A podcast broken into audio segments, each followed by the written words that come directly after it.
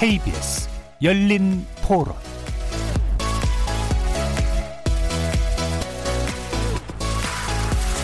안녕하십니까. 케이비에스 열린토론 정준희입니다. 그렇게 켰던 사람들이 주도자이니까 당연히 밑에를 그렇게 때리겠죠. 경험이 있으니까. 그것이 이제 어떨 때는 전통이라는 이름으로 어쩔 때는 뭐 포장되기도 하고 뭐 그런 거죠. 지도자들이 그렇게 해야지 더 좋은 경기력과 할 수 있다고 생각하는 옛날서부터의 그 잘못된 간행이 우선 제약이라는 생각을 덜 가지고 있는 것들이 더 문제인 것 같아요. 운동만 잘해라 뭐 이런 식의 어떤 사회의 통념이 있었잖아요. 그런 것들에 대한 근본적인 질문을 좀 해야 되지 않을까. 고인물들이 좀 아직 많은 것 같아요. 체육계에 그 사람들이 좀 물갈이가 돼야 되는데 그런 게 좀 아쉽습니다. 굉장히 큰 영향력을 가지신 분들이 원로분들이 많으시잖아요. 근데 그분들의 제자로 구성되어 있는 그런 파벌이라든가 뗄 수 없는 관계 그런 것들 때문에 감히 어떠한 일이 발생했을 때 옳은 소리를 할 수 없는 분위기인 것 같아요. 그런 얘기를 했다가 본인의 미래가 막혀버릴 수 있기 때문에 묵히고 묵히다가 지금 터질 수밖에 없는 고질적인 굉장히 오래된 게 이제 터진 것 같은 느낌이에요. 사실 관련 법규가 명확하게 나와줘야 되는 것 같고요. 그 법규를 지킬 수 있는 환경이 만들어져야 되고 재단이라든가 협회 차원의 관리보다는 그거를 관리 감독할 수 있는 제삼의 기관이 힘을 갖고 진행을 해야 될 것 같고 언론에서도 사실은 이러한 사건들을 많이 알고 있었을 거예요. 근데 그럼에도 불구하고 그들의 힘이 워낙에 강하고 카르텔이 형성되어 있기 때문에 차마 이야기하지 못했던 것을 솔직하게 다 국민들에게 알려야 되는 것 같아요.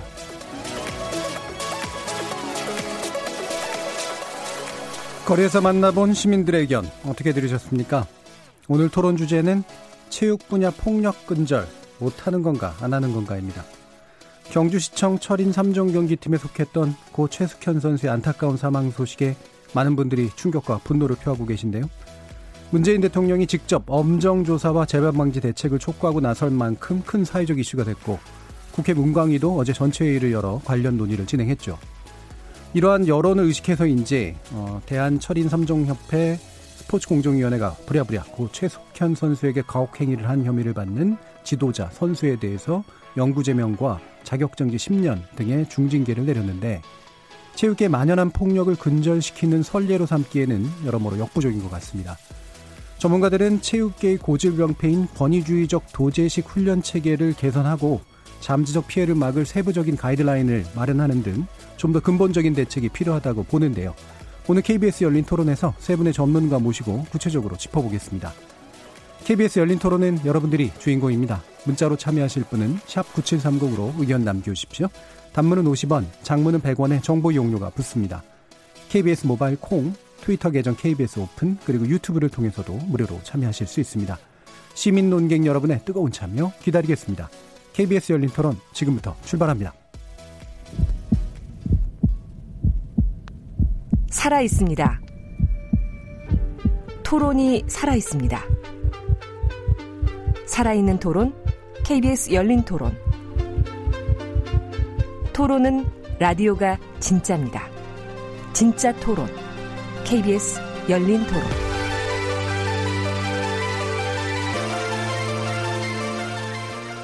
오늘 함께해 주실 세 분의 전문가 소개해드리겠습니다. 먼저 전 문화체육관광부 산하 스포츠혁신위원회 위원장이셨습니다.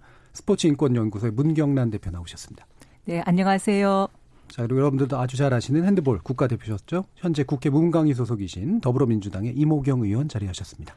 안녕하세요. 임오경입니다. 자, 그리고 케이비에스 스포츠국의 정지영 국장도 함께하셨습니다. 네, 안녕하십니까. 자, 아까 시민들 이야기 들어보니까 굉장히 잘하시는 것 같아요. 네. 그리고 근본적인 문제도 많이들 이제 지적해 주시고 그랬는데 어, 이런 이야기가 나오는 게 어, 사실 이게 재발이 계속되고 있는 문제인 것 같습니다. 그렇죠.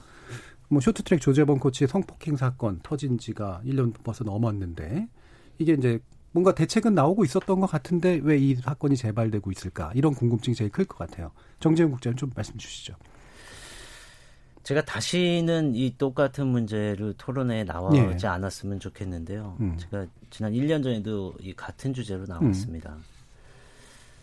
정확하게 얘기하자면 이천팔 년도에 저희가 케이비에스에서 스포츠와 성폭력에 대한 음. 인권 보고서라는 다큐멘터리를 만들었습니다. 네. 우리가 도저히 이해할 수 없는 한 여자 고등학교 운동부의 지도자가 그 학교의 학생들을 교내에서 거의 대부분의 학생을 성적으로 학대했다는 음. 도저히 믿을 수 없는 얘기에서 시작된 다큐였는데요. 네.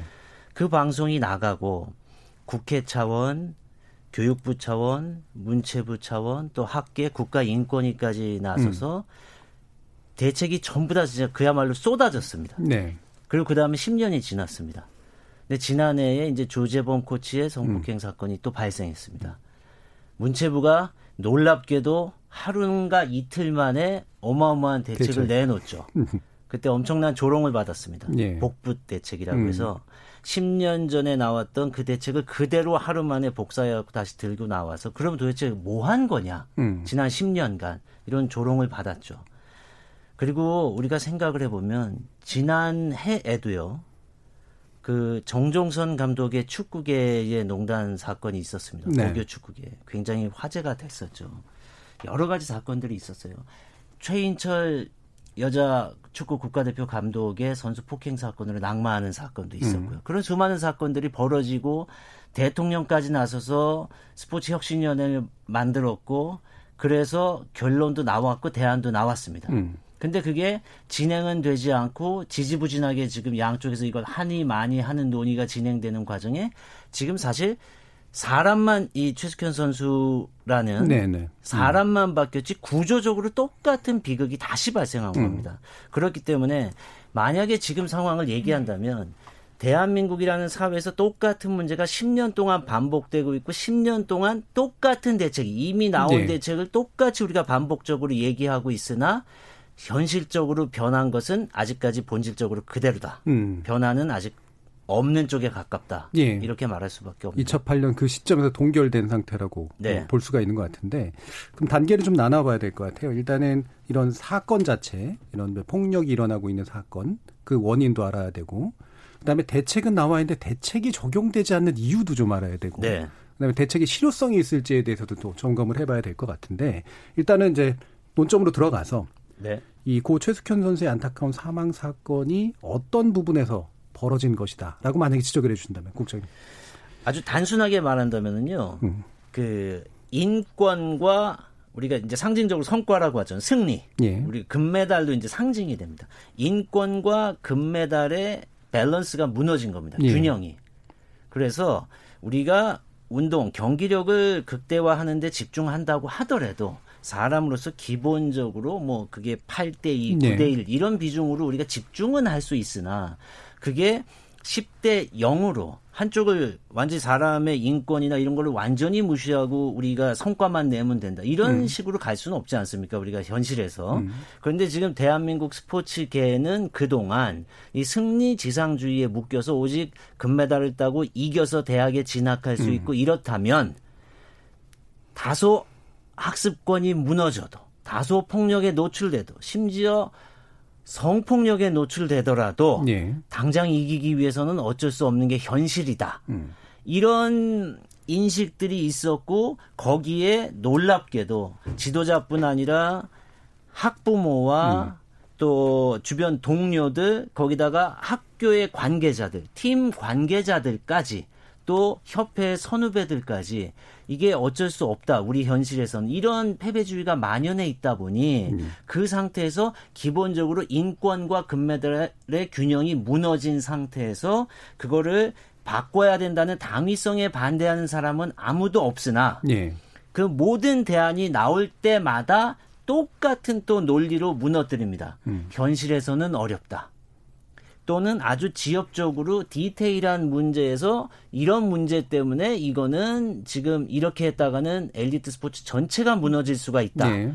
그래서 현실적으로 어렵다. 음. 이런 똑같은 논리가 반복되고 있습니다. 예. 그래서 똑같은 논리로 사실은 아주 단순한 질문이죠. 그러면은 스포츠 개혁하다가 엘리트 스포츠 완전히 무너지고 금메달 하나도 안 따도 됩니까? 음. 이렇게 질문하면 의사결정을 해야 하는 정치인이나 고위 관료들은 예스라고 답을 못합니다. 네. 알겠습니다. 네, 우리 예. 정 국장께서는 예, 문경란 대표 네, 예. 배달과 인권을 매우 배치되는 것으로 음. 말씀을 하시는데요. 아니요, 전혀 그렇지 않습니다. 네. 균형을 그러니까 이, 유지해야 된다는 거죠. 균형이라고 하는 것이 예. 양극단에 있고 음. 그것들을 이 대 팔로 할 것이냐 오 대 오로 할 것이냐 이 문제는 저는 아니라고 봐요. 음. 저는 인권이라고 하는 것은 인간이 기본적으로 행복하게 인간답게 존엄하게 살 수 있도록 반드시 보장돼야 음. 되는 것이기 인권은 때문에. 인권은 훼손되는 게 아니다. 그럼요. 음. 그렇기 예. 때문에 메달로 대치하거나 음. 메달을 따기 위해서 이 인권이 훼손된다고 해서 그게 납득이 되거나 용납이 될 수 있는 사항은 절대 아닙니다. 어, 당연하죠. 그리고 예. 저는 또 인권이 보장되면 훨씬 더 스포츠를 더 행복하고 즐겁고 성적도 저는 잘 올릴 수 있다고 생각해요. 네, 결과적으로. 그래, 예, 음. 그래, 그래서 그 두 개를 서로 양극단에 놓는 어떤 말씀은 저는 약간 좀 이탈이 있는 전혀 오해시고요. 네, 전혀 네. 오해시고 이거는 네, 그게 그 설명을 혹시, 위한 거고 네, 네. 인권은 절대적인 네. 베이스에서 네, 이 그럼요. 양쪽의 균형이 그럼요. 유지가 돼야 된다라는 네. 건데 음. 지금은 네. 이게 그러니까 한쪽이 극단으로 흐르면서 균형뿐 아니라 절대적인 기본의 가치 자체가 무너진 거죠. 음, 그러니까 인권이라는 게 마치, 마치 예. 영어로 네. 컴프로마이즈라 그러잖아요. 뭔가 네. 훼손도 가능하고 조절도 가능한 것처럼. 그런 가치가 예. 메달을 아니죠. 따면 예. 뭐 약간 양보해도 되는 것처럼 예. 이렇게 인식되는 것은 아니라는 거죠. 예. 그건 잘못됐다는 음. 것이고 저는 뭐 인권과 메달을 배치할 상반되는 것으로 놓을 필요도 없다고 생각하고요. 예. 오히려 스포츠가 가지고 있는 아주 다양한 좋은 가치들 음. 저희가 스포츠를 통해서 공정한 경쟁을 배울 수도 있고 승리의 환희를 느낄 수도 있고 또 졌을 때 어떤 비탄을 느낄 수도 있고 또 저는 잘 이기는 것도 중요하지만 잘 지는 것도 매우 네. 중요하다고 생각해요.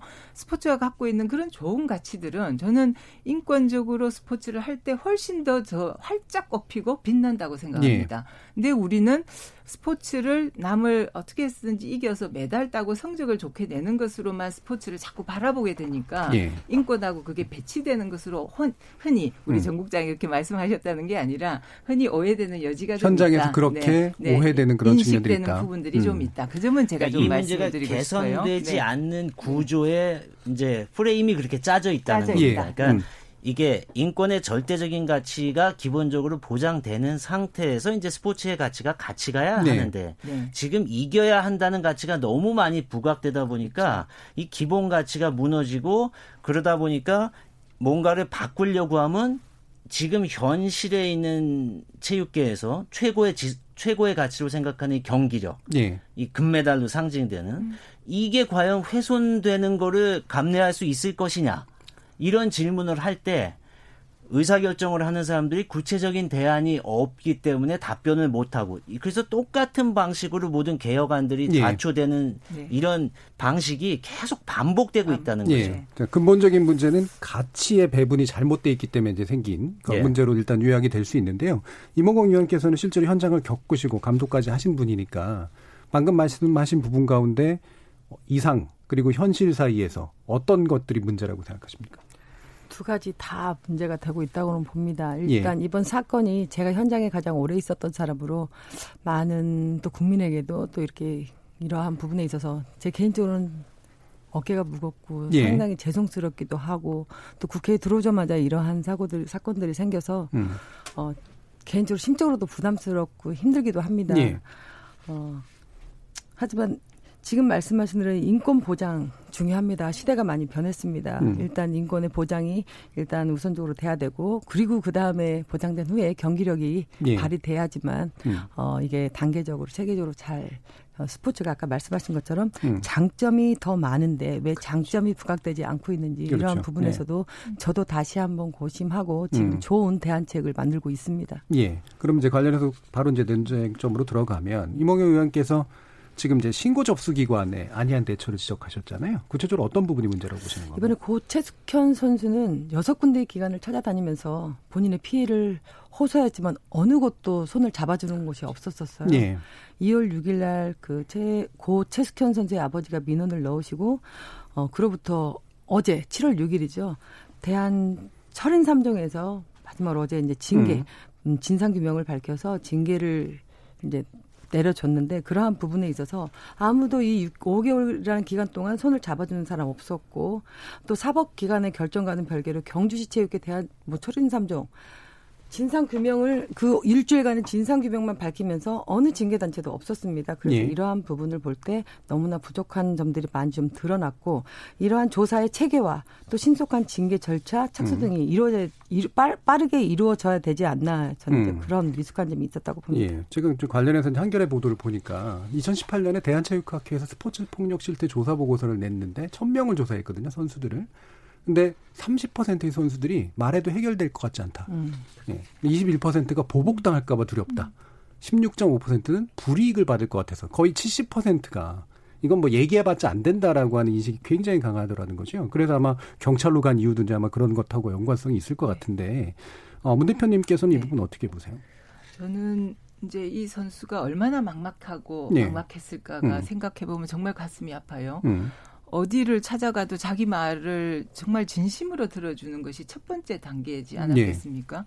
그런데 그렇게 들어주는 것은 아무 데도 없었고 음. 오히려 경찰이나 이런 곳에서는 이건 너 문제 제기해봐야 큰 문제 안 될 거다. 너 고소해봐. 이렇게 얘기하는 건 오히려 협박이죠. 그렇죠. 예, 이거는 네. 어, 권리 구제가 아니라 이 차 가해를 한 겁니다. 음. 그런 상황에서 가는 기간마다 그런 어떤 대접을 받았을 때 그리고 그 기간을 찾기도 굉장히 힘들었을 거예요. 사실 그 나이 또래가 경찰을 찾아간다는 건 네. 결코 쉬운 일이 아닙니다. 음. 근데 오죽했으면 그 길을 갔겠습니까?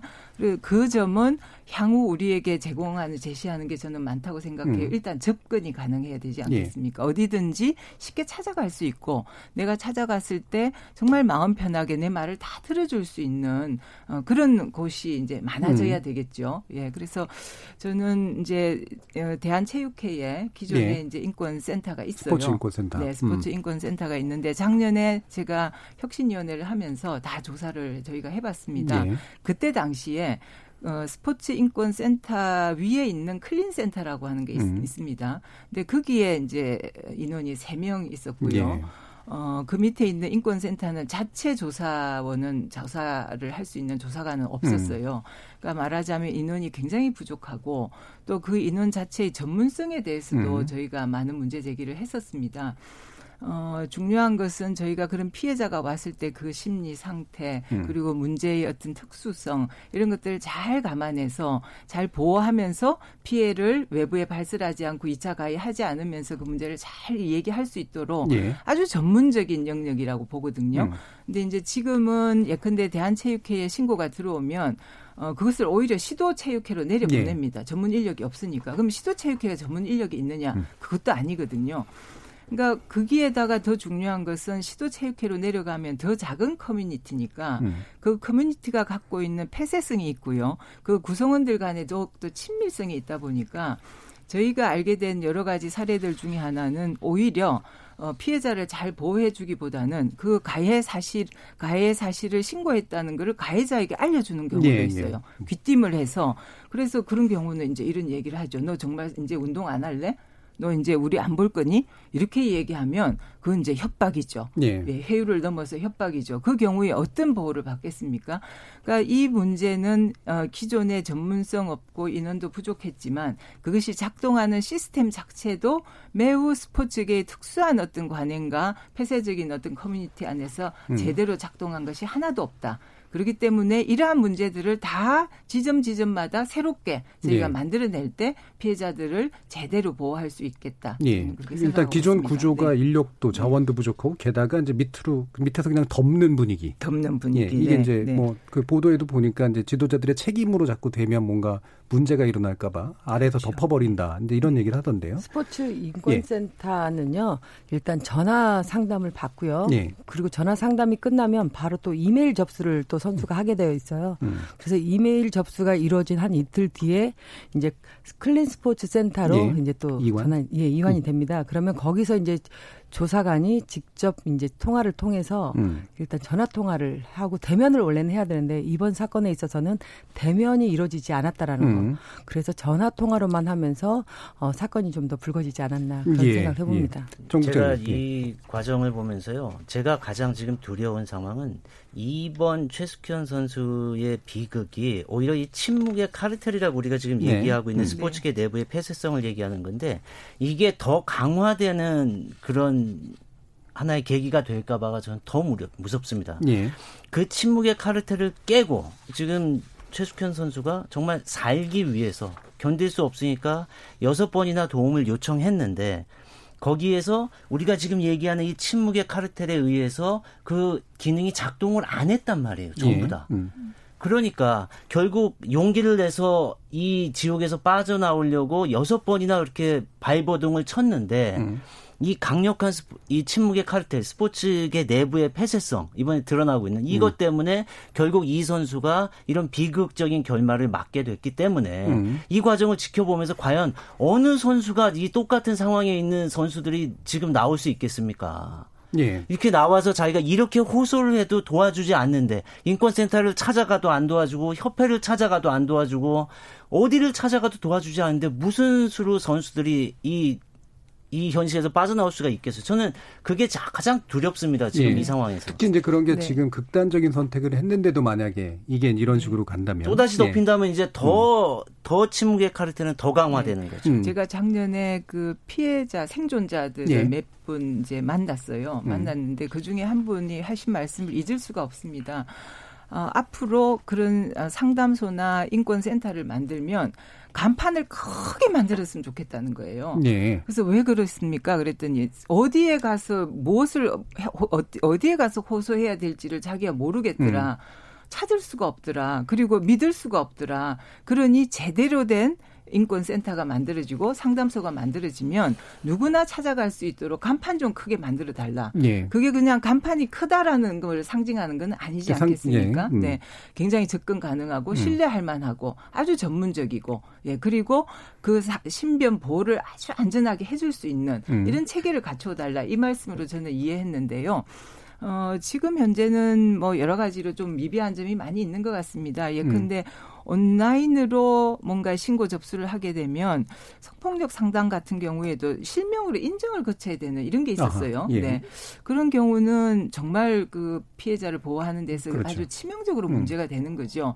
그래서 선수들이 다 알아요. 제가 작년에 진천 선수촌도 다 방문해서 음. 선수들을 만나서 상담 얘기도 하기도 하고 또 개별적으로도 아름아름으로도 여러 가지 얘기를 들어봤는데 믿을 수가 없고 그래서 저기는 우리는 찾아가지 않아요. 음. 이렇게 이렇게 얘기를 하는 거예요. 아마 제일 잘 알겠죠. 예. 그런 어떤 불신을 불식할 수 있는 그야말로 새로운 어떤 어, 구제 권리 기관을 만들어야 된다. 음. 예, 그게 이제 저희에게 주어진 숙제죠. 예. 예. 그래서 이 피해자들이 실제로 아무런 어떤 희망이나 실질적인 구제 수단을 찾을 수 없는 상태.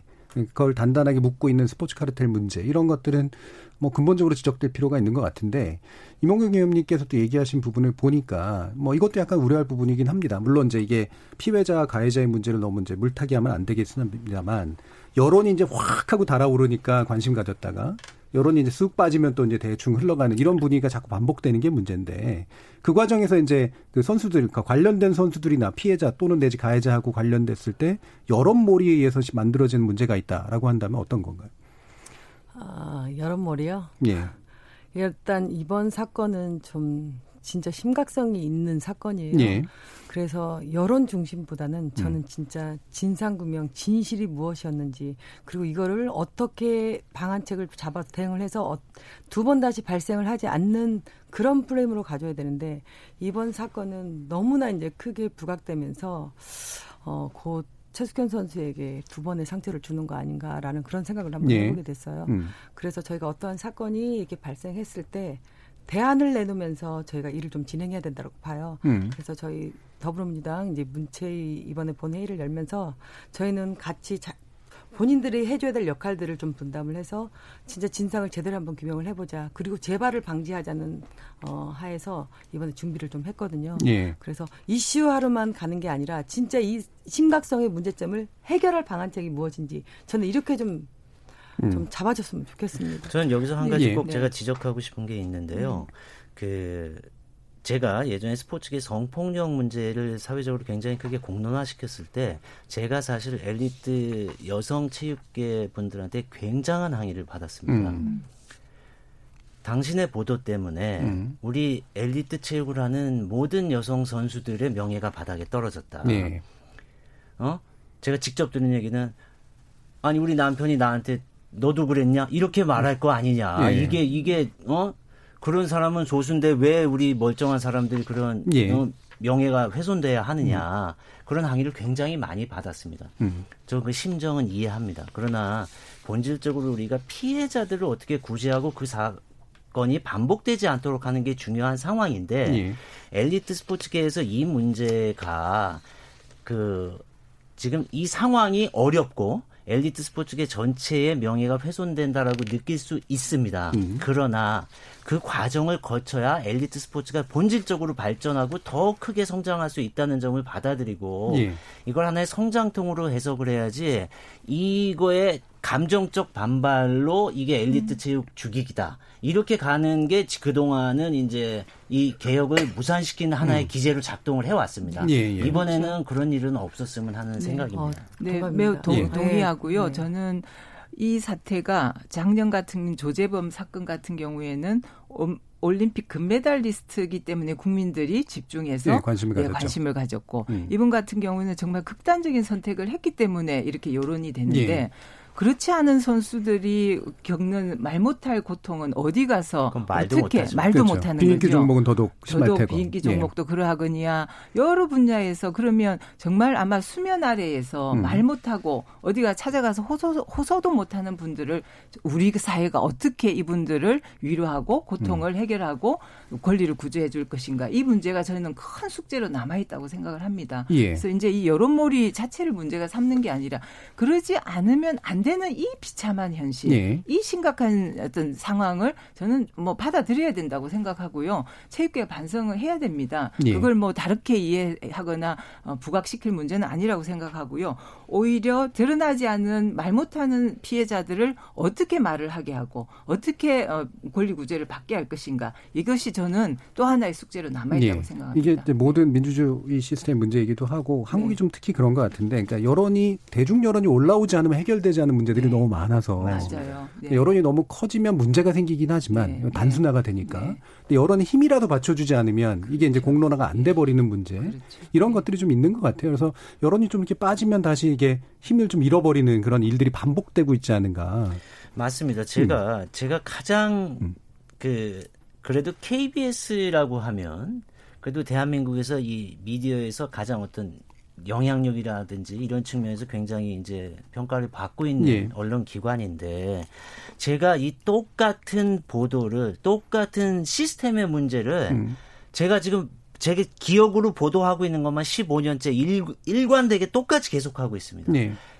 피해자의 이름만 바뀌고 음. 대안도 똑같고 숫자만 바꾸면 되는 이런 음. 상황들이 반복되고 있어요. 음. 놀랍게도 지난 지난해 이제 그 조재범 코치 사건이 터졌을 때 저희 회사에서 그런 의견이 있었습니다. 너무 충격적이다. 십 년 전에 정 기자가 만들었던 그 음. 내용 지금 다시 틀어도 네. 똑같은 내용 아니냐. 다시 바꾸면. 다시 틀자. 네. 음. 근데 그때 저희가 그래서 제가 피해자를 다시 또 찾아서 음. 이제 그분들한테 너무 조심스럽게 가서 여쭤봤습니다. 이게 저희가 이거를 자칫 그냥 내면 또다시 상처를 받으실지 몰라서 그 혹시라도 이거를 내는 거에 대해서 어떻게 생각하십니까? 하니까 네. 그분이 저한테 장문의 문자를 보냈습니다. 이게 그때 정 기자님이 보도하셨을 때 우리나라 진짜 완전히 다 뒤집어질 것 같았고 변할 줄 알았다. 음. 안 변했잖아요. 음. 그리고 지금도 그 사람들 여전히 건재하다. 그래서 나는 변하지 않을 거라 생각한다. 언론이 지금 이 상황, 작년에 그 난리가 난 상황에서도 그 피해자는 하시는 말씀이 이번에도 언론이 가라앉고 하면은 또 변하지 않을 거예요. 그래서 저희가 방송을 못했습니다. 예. 그러니까 제가 케이비에스에서 십오 년을 일관되게 정말 수백 번을 보도했습니다. 그런데도 이게 변하지 않으니 이게 참 이 시스템을 과연 어떻게 바꿀 것인가. 언론인의 한 사람으로서 솔직히 무력감도 제가 느낍니다. 예. 실제로 임오경 의원님이 이제 진출을 하셨으니까.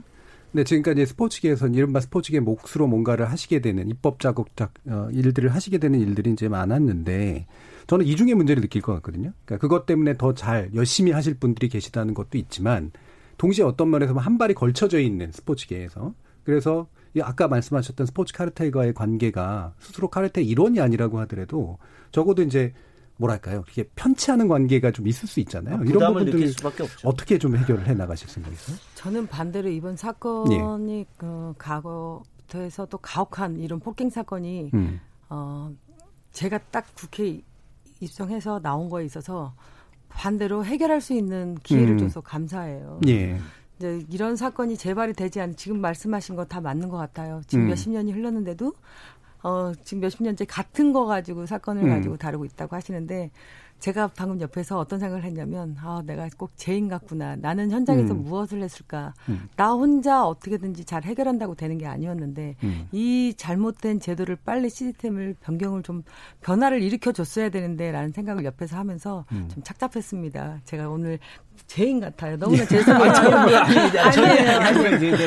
절대 아니죠. 하시면 됩니다. 아, 그러니까요. 예. 그래서 이번 사건, 아, 앞서 말씀드린 것처럼 음. 사건을, 사건이 이제 발생이 됐고, 또 우리 고 최숙현 선수가 또 이런 사건, 우리 최숙현 선수가 저, 어떻게 보면 제, 저에게 이 문제를 해결해달라고 부탁한 느낌이 예. 네. 갑자기 드는 거예요. 예. 그래서 제가 반드시 이거를 책임지고, 음. 진짜 완벽하게 제가 음. 이거를 단절시킬 수는 없을 수도 있지만 진짜 어 제가 다시 이, 이 건으로 해서 음. 어 방송에 나오지 않도록 음. 제가 한번 노력을 진짜 해보고 네. 싶습니다. 저는 예. 지금부터 대안, 대응을 어떻게 할 것인지 음. 진짜 우리 혁신위원회 위원장님께서도 어 좋은 올해 또 대안 제가 음. 많이 내놓으셨더라고요. 그래서 음. 손을 잡고 또 다음 달에 우리 또 윤리센터가 스포츠 윤리센터가 음. 이제 스타트를 끊어주는데 어떠한 제도 시스템으로 해서 이거를 근절시킬까. 그리고 예. 선수들이 말씀하신 것처럼 어떻게 편하게 좀 근접할 수 있을까. 그리고 어떻게 홍보를 할까라는 음. 큰 틀에서 어, 저도 법안을 예. 좀 만들고 싶습니다. 구체적인 아마 대안들은 이 부에서 좀 더 얘기를 예. 하게 되겠는데요. 지금 현재 이제 나온 결과물들을 보면 어, 일단 영구제명 조치. 뭐 본인에게야 굉장히 큰 일이긴 하겠습니다만 이게 이제 합당한가라고 하는 그런 생각을 하신 분들도 있을 테고 그다음에 또 팀해체 얘기가 이제 나옵니다. 음. 이게 이제 맞는 말인가 이제 결국에는 팀해체를 하게 된다 그러면 이거 아, 나 때문에 팀해체가 된다. 명백한 이 차 가해죠. 그러니까 네. 이렇게 된단 말이죠. 네. 예. 이거 어떻게 봐야 되나요, 문 대표님? 뭐 보통 가해자가 비난받고 처벌받고 네. 음. 피해자는 보호돼야 되는데 아주 역부족적인 현상이 나타나는 음. 거죠. 그래서 보통은 피해 자체를 신고하거나 상담하는 걸 가로막아요. 음. 보통 이제 주변에 특히 이제 팀 스포츠인 경우에는 어, 그 선수의 부모라든지 아니면 학교나 코치, 감독 이런 분들이 너 때문에 우리 팀이 없어졌어.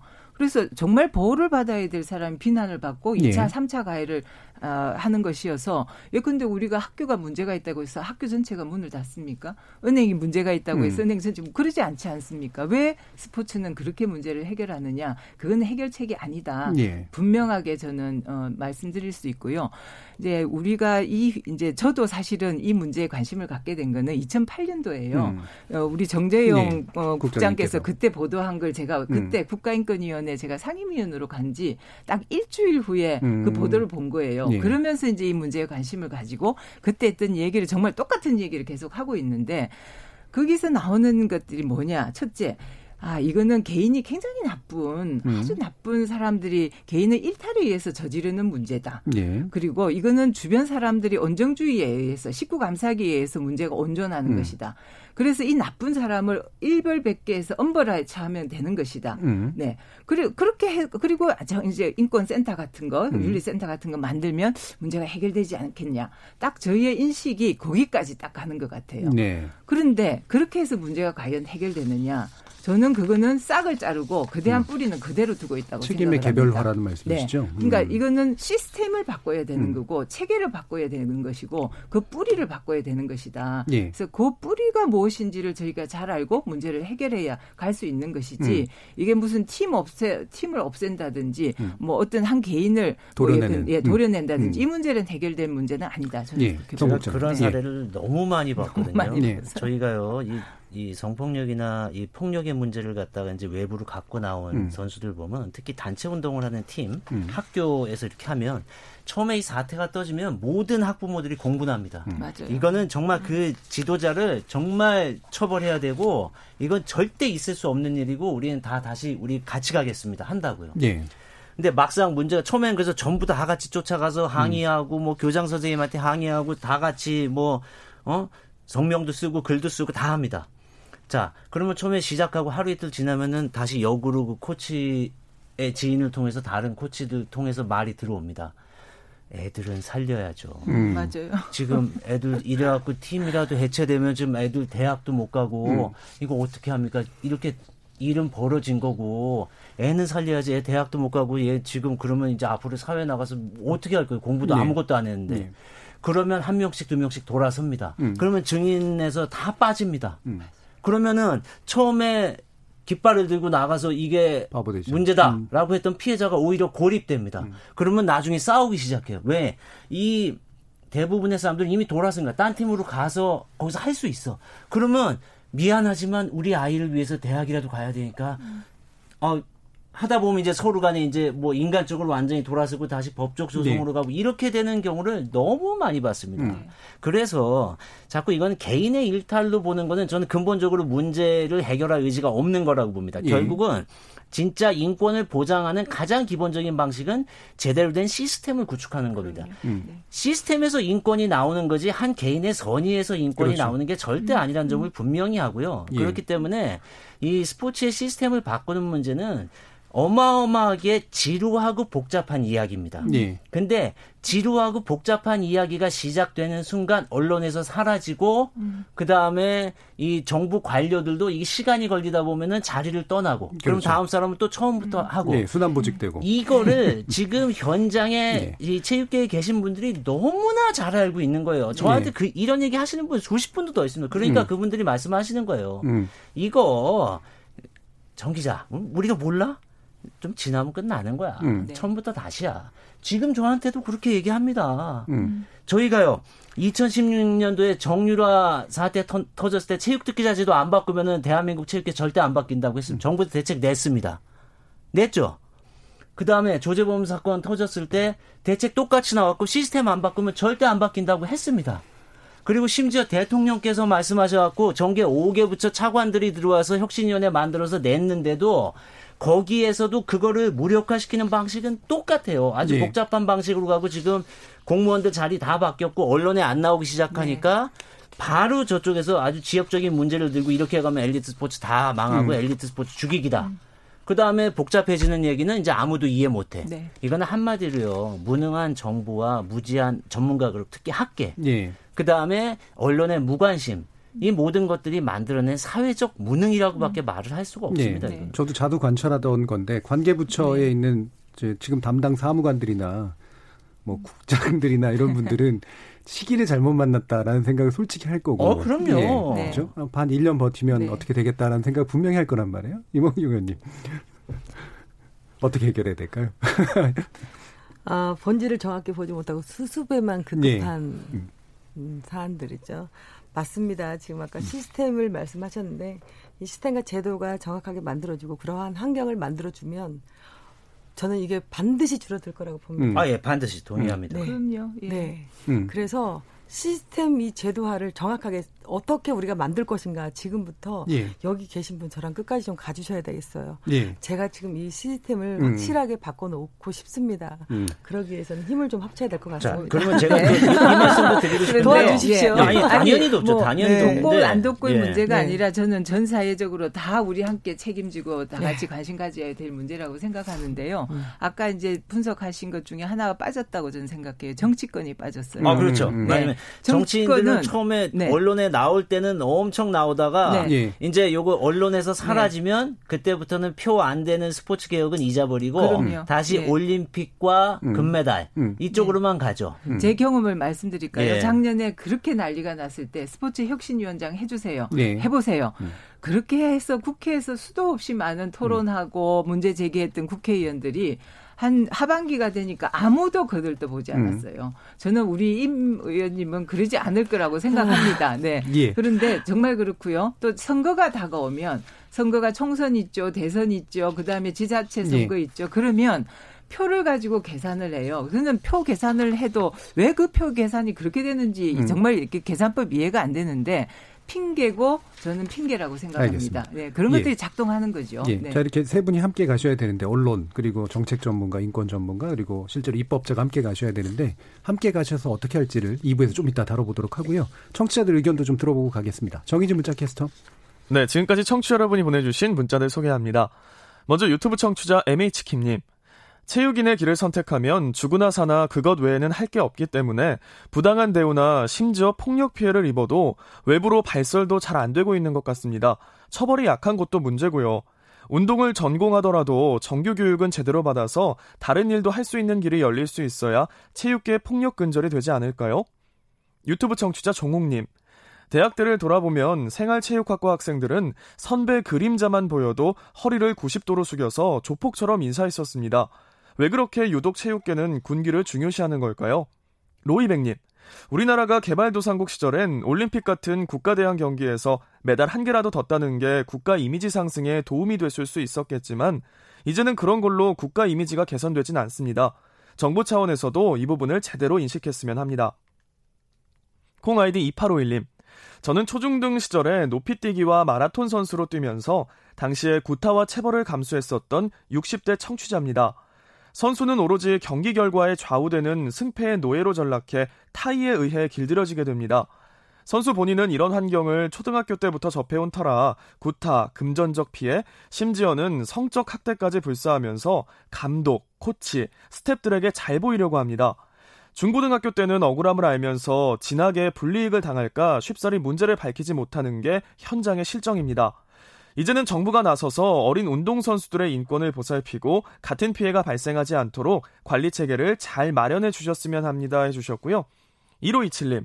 감독이 얼마나 실력이 없었으면 제자를 폭력으로 가르치고 폭력을 통해 성적을 올리려고 합니까? 자신의 부족한 역량을 먼저 탓해야죠. 성적을 내기 위해선 어쩔 수 없는 방법이라는 변명은 하지 마십시오. 스포츠는 과학입니다. 지도자 스스로 좀 더 공부하고 배워나가는 환경이 마련되었으면 합니다. 콩 아이디 사오구팔님. 가해자들도 그들의 행동이 범죄라는 것이 확실히 인지되어야 합니다. 진상규명 후 가해자와 피해자를 바로 분리하고 피해자 보호가 우선입니다. 라고 보내주셨네요. 네, 케이비에스 열린토론 이 시간은 영상으로도 생중계하고 있습니다. 유튜브에 들어가셔서 케이비에스 일라디오 또는 케이비에스 열린토론을 검색하시면 지금 바로 토론하는 모습 보실 수 있습니다. 방송을 듣고 계신 여러분이 시민논객입니다. 계속해서 청취자 여러분들의 날카로운 시선과 의견 보내주세요. 지금까지 문자캐스터 정의진이었습니다. 토론이 세상을 바꿀 수는 없습니다. 하지만 토론 없이 바꿀 수 있는 세상은 어디에도 없습니다.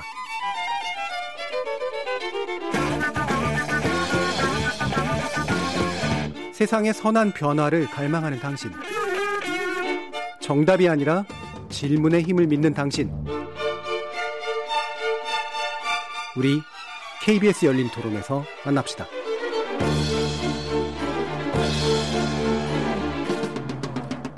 케이비에스 열린 토론, 오늘은 스포츠계 폭력 근절을 위한 대책을 놓고 케이비에스 스포츠국의 정재영 국장, 더불어민주당 임오경 의원, 스포츠인권연구소의 문경란 대표, 이렇게 세 분과 함께하고 있습니다.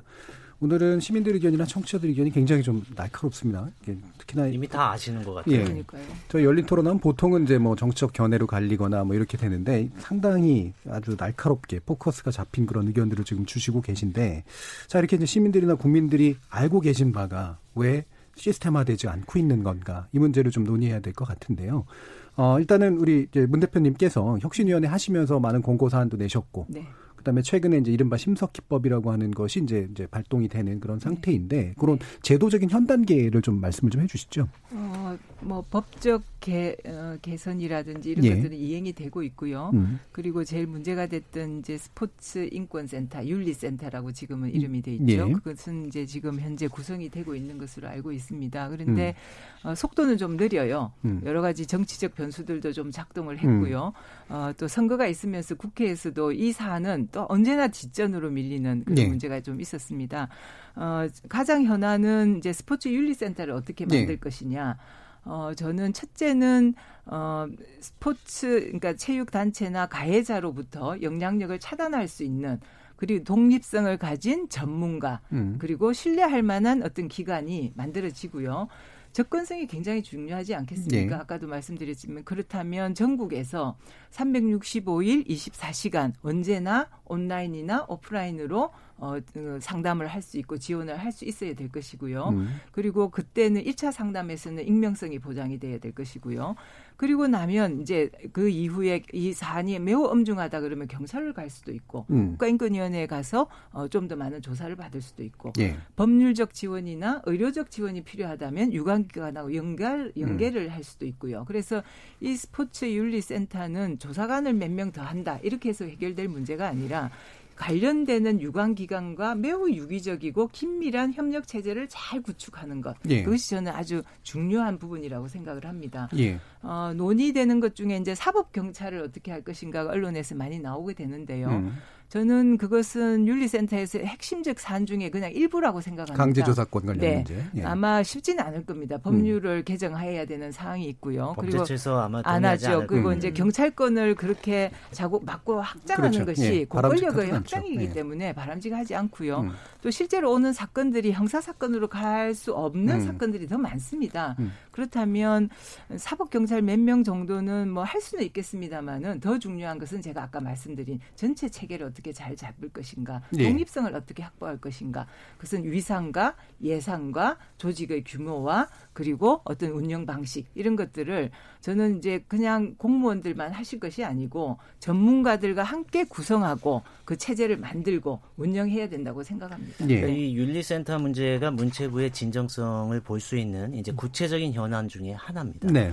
사실 이 문제가 처음에 윤리센터를 만들 때 독립적으로 하고 최소한의 독립성을 갖고 이게 신뢰를 피해자들에게 줄 수 있어야지, 그래야 시간을 두고 이게 신뢰가 이제 쌓여져 가는 건데, 처음 시작 단계부터 사실 문체부에서 이거 실행해가는 과정에서요, 세팅할 때 일단 지금 상근 위원장으로 가지 않고 기존 세팅은 비상근 위원장으로 가고 문체부에서 사무처장을 국장급으로 내리겠다 했습니다. 예. 그렇게 가면은 저희가 수많은 정부에서 출연한 그 기관을 보지만 그렇게 되면 사실상 독립적으로 일하기 어렵습니다. 공무원들의 그렇죠. 통제를 받게 되고요. 예. 그렇게 되면 독립적으로 일하기 어렵습니다. 그렇게 되면 대한체육회 내에 있는 인권센터하고 과연 뭐가 다를지 제가 모르겠습니다. 음. 그렇기 때문에 지금 이 문제에 대해서는 박양우 장관께서도 상근 위원장으로 바꾸겠다라는 말씀을 하신 걸로 제가 알고 있습니다. 예. 그래서 상근위원장으로 가고 사무처장도 문체부에서 무조건 그 은퇴 공무원들이 가는 형식으로 갈 것이 아니라 상근위원장이 실질적으로 같이 일할 수 있는 사람을 사무처장으로 놓고 사무국을 네. 꾸릴 수 있도록, 이렇게 해야 이게 처음에 시작 단계부터 제대로 꾸려지는 하나의 단추가 될 겁니다. 근데 음. 만약 이 문제에서 문체부가 과거의 방식대로 이 정부 부처가 통제하는 방식으로 가려고 하면, 그러면 저는 상당히 미래가 어둡다고. 예. 지금 뭐 문체부에서 산하기관 중에 막 유사기관으로 보면 이제 언론중재위원회까지는 못 되더라도 적어도 그 정도의 독립성을 가질 수 있는 네. 그런 정도가 필요할 것 같은데. 네. 지금 이제 보면 아직까지는 이제 불명확한 이제 이런 네. 상태인 것 같긴 그 해요. 그 부분이 예. 제일 핵심이고요. 예. 저는 이제 사건이 접수되고 어, 그걸 어떻게 권리 구제를 해주냐도 음. 중요하지만 또 하나는 어떻게 예방할 것이냐가 굉장히 그렇죠. 중요하지 않겠습니까? 예. 그렇다면 어, 실제적으로 실태가 어떠한가를 정기적으로 조사함으로써 우리가 현황을 정확하게 파악하고, 그리고 예방의 가장 핵심은 교육 아니겠습니까? 예. 뭐 스포츠 유관 종사자들 어, 관련자들에게 정기적으로 매우 실효성 있는 인권 교육을 음. 해야 될 것이고, 현장에서 그러한 것들을 이행할 수 있는 많은 가이드라인을 만드는 음흠. 것이 매우 필요합니다. 제가 작년에 조사를 해보니까 영국 같은 경우에는 이미 한 이십 년 전부터 영역을 굉장히 세분화해요. 예컨대 어, 내가 아이를 데려다 줄 때는 어떻게 이걸 해야 되느냐. 예. 행사를 기획할 때 경우에는 어떻게 인권 가이드라인을 만들어야 되느냐. 음. 그리고 실제로 장애인의 경우에는 어떻게 해야 되느냐. 그 영역이 수십 개입니다. 음. 우리는 제가 이천팔 년에 인권위에 있을 때 가이드라인을 하나 만들었는데요. 그 이후에 그것들이 어떻게 진화됐는지는 제가 잘 모르겠습니다. 음. 그래서 어, 스포츠 윤리센터가 만들어지면 어, 그냥 피해자 생존자를 보호하는 것 이상의 예방과 관련되는 그러한 업무들이 굉장히 많이 강화돼야 되고, 더 더 나아가서 어, 이 스포츠의 영역은 사실은 문화체육관광부만의 문제는 아니고요. 네. 학교체육이라고 할 때는 문, 어, 교육부가 교육부. 관련되고 음. 또 여성가족부도 매우 유관성이 네. 높고요. 또 유관 업무를 하는 인권위하고도 상관이 있기 때문에 음. 그리고 재정적으로 안, 아주 안정적으로 지원을 해줘야 되기 때문에 재경부 같은 네. 이런 것들이 잘 유관이 아주 긴밀하게 협, 협업할 수 있도록 그 체제를 짜야 되고요. 음. 그렇게 하기 위해서는 국가가 스포츠에 대해서 어떻게 장기적인 비전을 가질 것인가 하는 매우 중장기적인 전략과 비전과 실행 계획을 가져야 된다고 생각합니다. 네. 그 모든 것을 할 수 있는 센터를 만들었을 때 음. 저는 시스템이 돌아가고 체계적으로 문제가 해결될 것이다. 네. 이렇게 생각합니다. 네, 저는 한 가지 제가 꼭 지적하고 싶은 것은요. 그, 그 인권센터, 윤리센터 이 센터는 지금 이제 드러난 하나의 현상, 폭력이나 네. 성폭력이라는 문제가 발생한 현상을 이제 시스템의 모순이 밖으로 드러난 현상을 해결하는 하나의 센터입니다. 대중적인 거죠. 예. 예. 우리가 근본적으로 이 문제를 해결하기 위해서는 결국 복잡하더라도 시스템에 천착해 들어가고 시스템적 대안을 낼 수밖에 없는데 사실 대안은 나와 있습니다. 십 년 전에도 나와 있었고요. 십여 년을 거치면서 이게 점진적으로 여러 분야에서 학교체육진흥법이 만들어졌고 음. 또 그 수업을 결손을 줄일 수 있는 대회 방식인 주말리그라는 대안이 또 만들어졌고 그다음에 학생들이 공부와 운동을 병행할 수밖에 없는 네. 왜냐하면 대학 입시가 결국 이 모든 문제의 가장 핵심에 있는 먹이사슬의 음. 끝에 있는 게 지금 대학 입시의 문제입니다. 거기에서 선수 육성의 초중고에서의 선수 육성의 방식이 대학 입시에 따라서 영향을 받는 겁니다. 특기자 입학하는. 그렇죠. 네, 네. 현재로서는 학업 성적이 전혀 없어도 대학에 특기자로 진학을 할 수 있기 때문에 음. 수업에 들어가지 않고 때로는 폭력이 있더라도 이 모든 걸 감내하면서 이겨야지만 대학 가니까 이제 예. 이 문제가 파생된 겁니다.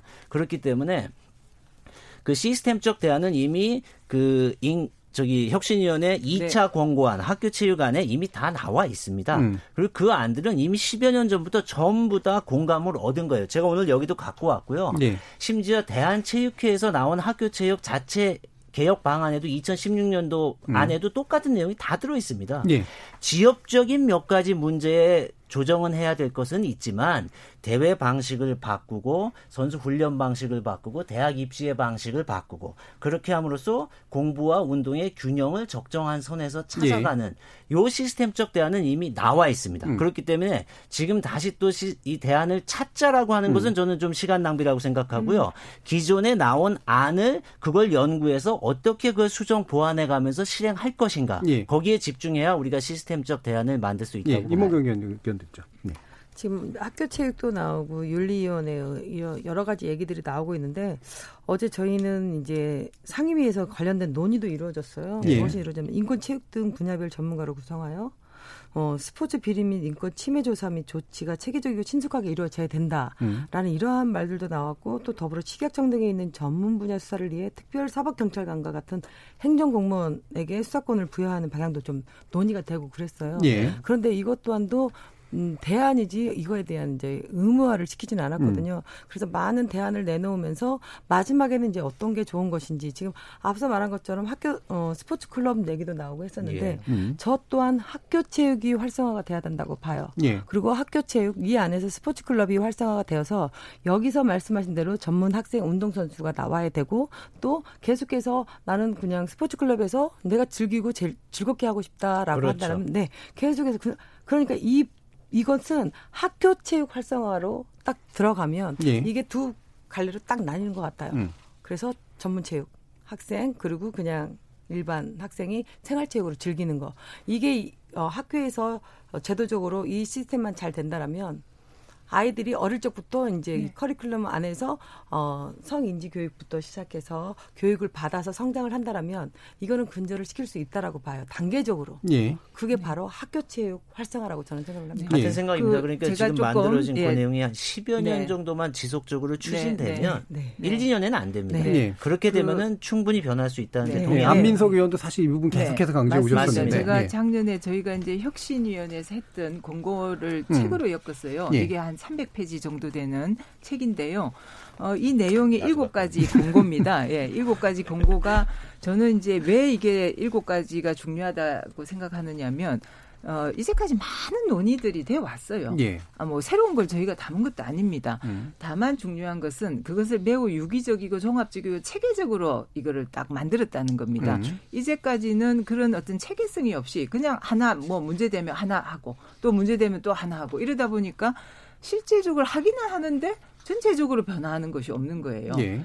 전체가 변하려고 시스템이 변하려고 하면 이 메커니즘 전체가 움직여져야 되는 것이지 않겠습니까? 그랬을 음. 때 저희가 첫 번째 맨 처음에는 이런 피해자 생존자가 생겼을 때 어떻게 잘 보호해 줄 것인가. 이제 문제의 발단이었으니까요. 그런데 그 문제의 근원에는 한국에서 스포츠 승리주의, 지상주의, 그리고 성적 지상주의, 그리고 이제 국위 선양을 하겠다는 국가주의 이런 것들이 다 작동을 음. 한단 말이에요. 근데 그 뿌리가 뭐냐? 그 뿌리가 학교 체육에 있다는 거죠. 말씀하신 네. 아까 공부 안 하고 그리고 이제 체육 특기자 제도 같은 것들이 여러 가지 이 학, 학생들이 운동을 했을 때 어, 운동과 공부를 병행하면서 전인적인 어떤 인간으로 성장하는 네. 게 아니라 여러 문제를 낳는데 그 뿌리를 어떻게 잘 만들 것인가. 그리고 한국의 스포츠는 어떻게 가야 되느냐. 이제까지는 엘리트 선수들 너무 위주로만 돼 있었다면 저는 엘리트를 죽이자는 게 아니라 이미 그러한 어떤 체계 자체가 엘리트 선수들을 육성하는 데도 한계를 노정했다라고 네. 보거든요. 그럼 현장에서 다 뭐 느낄 수 있을 겁니다. 그렇다면 임 의원께서 말씀하신 대로 정말 즐거운 스포츠 클럽이나 생활체육들을 통해서 전 국민이 스포츠를 즐기고 그것은 아주 유아에서부터 노년층까지 연령대별로 예. 그리고 지역별로 그런 것들이 스포츠가 활성되면 저는 훌륭한 선수들도 훨씬 더 많이 나올 수 있다고 생각합니다. 예.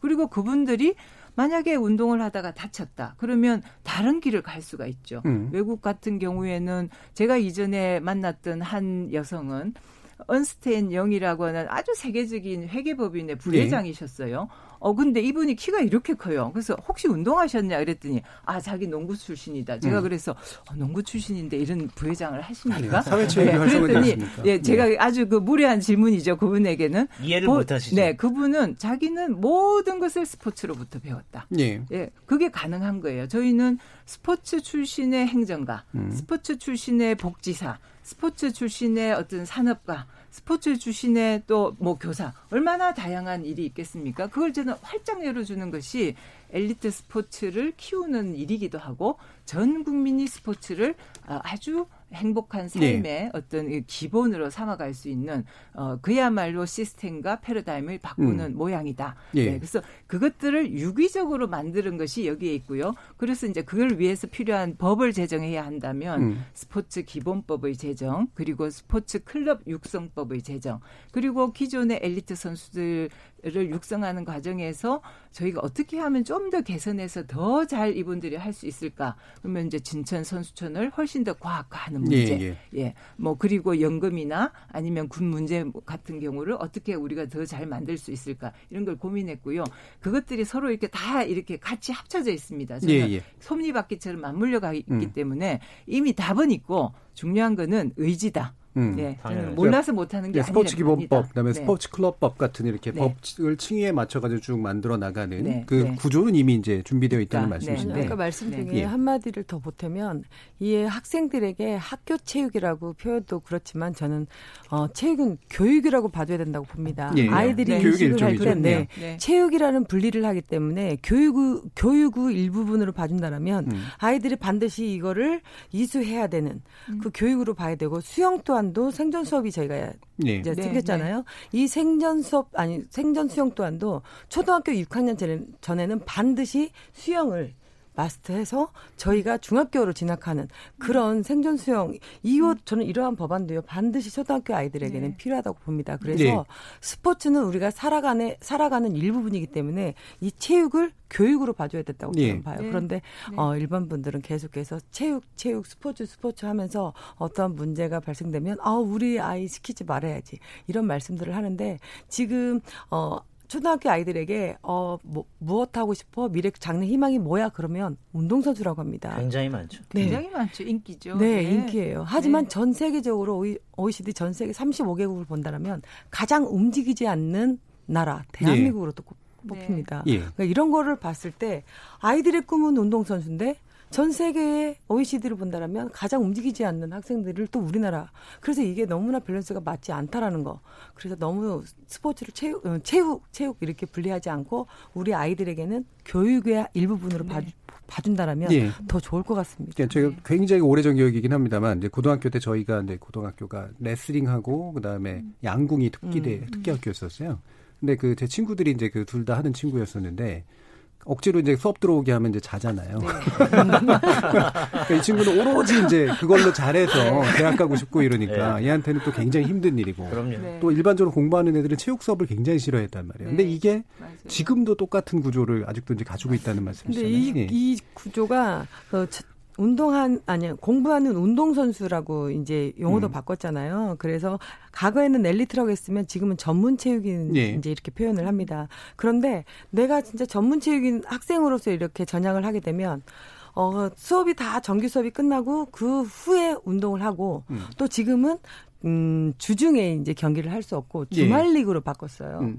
주말 리그로 바꾸다 보니까 아이들이 쉴 시간이 없는 거예요. 음. 그러다 보니까 운동하는 아이들은 이제 초등학교 때부터 부상자가 음, 늘어나고 그렇죠. 있어요. 네. 네. 과도하게. 네. 음. 아이들에게 휴식하고 뛰어놀 시간을 줘야 되는데 뛰어놀 시간만 주고 휴식이 없어요. 예. 그래서 아이들에게 너무 가혹한 그런 시간. 그 부분은 제가 조금 정정하고 네. 싶은데요. 음. 어, 지금 지금 훈련이 너무 과도합니다. 예. 우리는 훈련을 많이 하면 성적이라고 생각하죠. 예, 예. 그래 이제 음. 근데 실제로 그래서 수업 시간에도 예. 안 들어간단 말이에요. 음. 공부하고 운동을 어떻게 같이 하냐. 음. 지금처럼 훈련을 많이 하면 못하죠. 근데 외국 같은 경우에 보면 이제 청소년기에 하루에 한 두 시간? 세 시간 하는, 뭐, 한 두 시간, 한 시간 반에서 세 시간 이 정도고. 근데 저희는 과도하게 많이 하고, 그걸 그대로 하면서 주중에 수업 다 듣고 하라고 하니까 너무 과도한 거예요. 지금처럼 많이 하니까.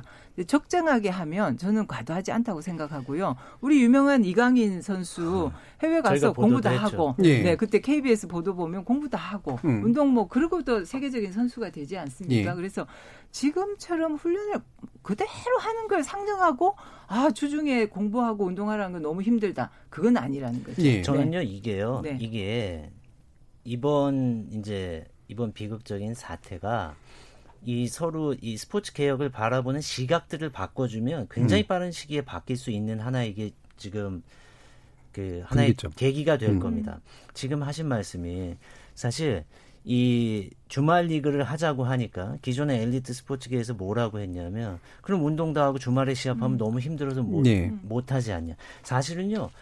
그러면은 모여 앉아서 우리가 운동 시간을 줄이는 방법을 얘기합시다. 그렇죠. 이거는 네. 서로 같이 하자는 얘기야. 음, 그렇죠. 근데 그게 아니고 지금 현재 그 과거에 오늘 임, 그 임 의원이 그렇게 말씀하셨다는 게 아니고 이 개혁 자체를 좌초시키려고 하는 분들은 그럼 모여서 대화를 하시죠. 이 대화는 하지 않고 음. 주말 리그 하면 선수 애들이 다치고 애들이 쉬지도 음. 못하고 그러니까 애들 대학 가는데도 오히려 더 안 좋습니다. 이렇게 하는 거예요. 사실은요. 미국 대학 스포츠에서요, 엔씨에이에이가 어마어마한 운동량을 갖고 있습니다. 예. 스무 시간 운동을 하는 순간 그 코치는 그날로 집에 가는 거예요. 해임입니다. 파면입니다. 대학 선수, 성인이. 그렇죠. 그러니까 네. 운동 선수들의 운동 시간을 규정한다든지 한계를 짓는다든지 주말에 대회라면 언제 음. 다 같이 쉰다든지 해결 방법은 얼마든지 있고 사례도 얼마든지 있습니다. 근데 네. 이 사안 자체를 어, 이 논의는 엘리트 스포츠를 죽이기 위한 음. 논의니까 하면 안 돼. 이렇게 접근을 하면 이제 대화가 성립이 안 되는 겁니다. 예. 그래서 저는 지금 아까 임 의원이 중요한 말씀하신 게 학교 체육에서 결국 일반 학생들의 생활 스포츠와 엘리트 선수까지 다 나와야 되는데 그럼 통합이 돼야 됩니다. 일반 학생들이 전부 다 스포츠 클럽에 참여함으로써 저변이 만들어지고요. 거기서 제일 잘하는 학생들이 학교의 대표로 나가는 거예요. 음. 그다음에 네. 공부는 일반 학생들은 공부의 비중을 좀 더 둘 거고요. 전문 선수로 가려고 하는 학생들은 운동의 비중을 좀 더 둘 거예요. 네. 그러나 최소한의 사회생활을 할 수 있는 공부를 음. 하자. 이거에 대한 서로 공감이 없이 네. 그 애들을 수업에 넣기 위해서 대회 일정을 좀 바꿔야 된다. 그러면 엘리트 스포츠 죽이기다. 이렇게 얘기하면 대화가 안 되는 거고. 예, 예. 주말 리그로 좀 하자. 이러면 또 그게 엘리트 스포츠 죽이기다. 이러면은 답이 안 나와요. 예. 그런데 그 해법과 시스템이나 우리가 볼 수 있는 모델들은 너무나 많고 이미 다 나와 있습니다. 예. 그러니까 우리가 지금의 스포츠 개혁이야말로 진짜 엘리트 스포츠도 살고 대한민국 스포츠 전체가 살 수 있고 전 국민이 스포츠에 참여하는 지금처럼 엘리트 선수 일 퍼센트의 선수와 구십구 퍼센트의 일반 국민들이 완전히 네. 분리되어 있는 시스템이 아닌 전 국민에게 혜택이 돌아가는 시스템으로 가려면 결국은 이 지금 엘리트 스포츠의 시스템과 학교 체육의 시스템, 선수 육성 시스템을 개혁하지 않는 이상은 불가능하다. 예. 그러니까 이 시스템 개혁이야말로 모두가 사는 길이다라는 거에 예. 다 같이 공감하는 알겠습니다. 게 굉장히 중요한 네. 것 같습니다. 청취자도 네. 비슷한 의견 주셨는데 오윤재님 같은 경우에 선진 스포츠 국가들의 선수들은 우리나라 선수처럼 맞아가며 훈련하지 않습니다. 네. 선수들이 인권을 존중하는 지도자의 경험과 기술을 전수받고 음. 학습과 운동을 병행하며 즐길 수 있는 여건을 만들어줍시다. 네. 대한민국은 스포츠 강국 아닙니다. 후진적 스포츠 문화를 가진 나라일 뿐입니다. 라는 좀 날카로운 의견 주셨네요. 자, 이제 정리할 시간이 거의 다 됐는데요. 좀 아쉽긴 합니다만, 뭐 체육부 논의도 해야 되고 그러긴 합니다만, 네. 마지막으로 어, 어떤 정책 제언, 그 다음에 필요하다고 생각하시는 부분을 좀 간단하게 짚어주시죠. 이 부분은 임은현 님부터 먼저 들어보겠습니다. 이번 고최숙현 선수의 사건을 이제 통해서 저희 이제 국회 차원에서도 많은 이제 노력을 이제 하고 있지만, 제가 이번에 어, 법 제도 관련 좀 제안을 한다면 조사를 하는 데서 체계화 및 피해자 보호가 절대적으로 예. 필요하더라고요. 예. 또한 또 신속한 징계 절차 착수가 좀 필요했던 음. 것 같고, 또 이번에 팀 닥터 문제가 이슈가 됐었죠. 음. 어, 이 직장운동부에 여자팀이면 여자팀의 팀별 트레이너를 의무 배치 좀 해줘서 선수를 네. 좀 보호할 수 있는 그런, 또 시군구의 체육회 심리상담사 반드시 음. 배치가 돼야 된다고 좀 의무 배치가 필요하고요. 그 외에 저희가 징계 절차를 밟고 있는 밟고 있는 사람이 갑자기 자기가 자진 사퇴하고 그만둡니다. 음. 그러게 네. 되면 이 징계가 징계가 완성이 안 네, 되죠. 완성이 안 됩니다. 음. 그래서 이러한 부분에 있어서도 저희가 징계를 연속적으로 봐서 마지막까지 징계를 주는 음. 이러한 어, 법 제도화를 좀 만들어 놓으면 좀 더 좋지 않나.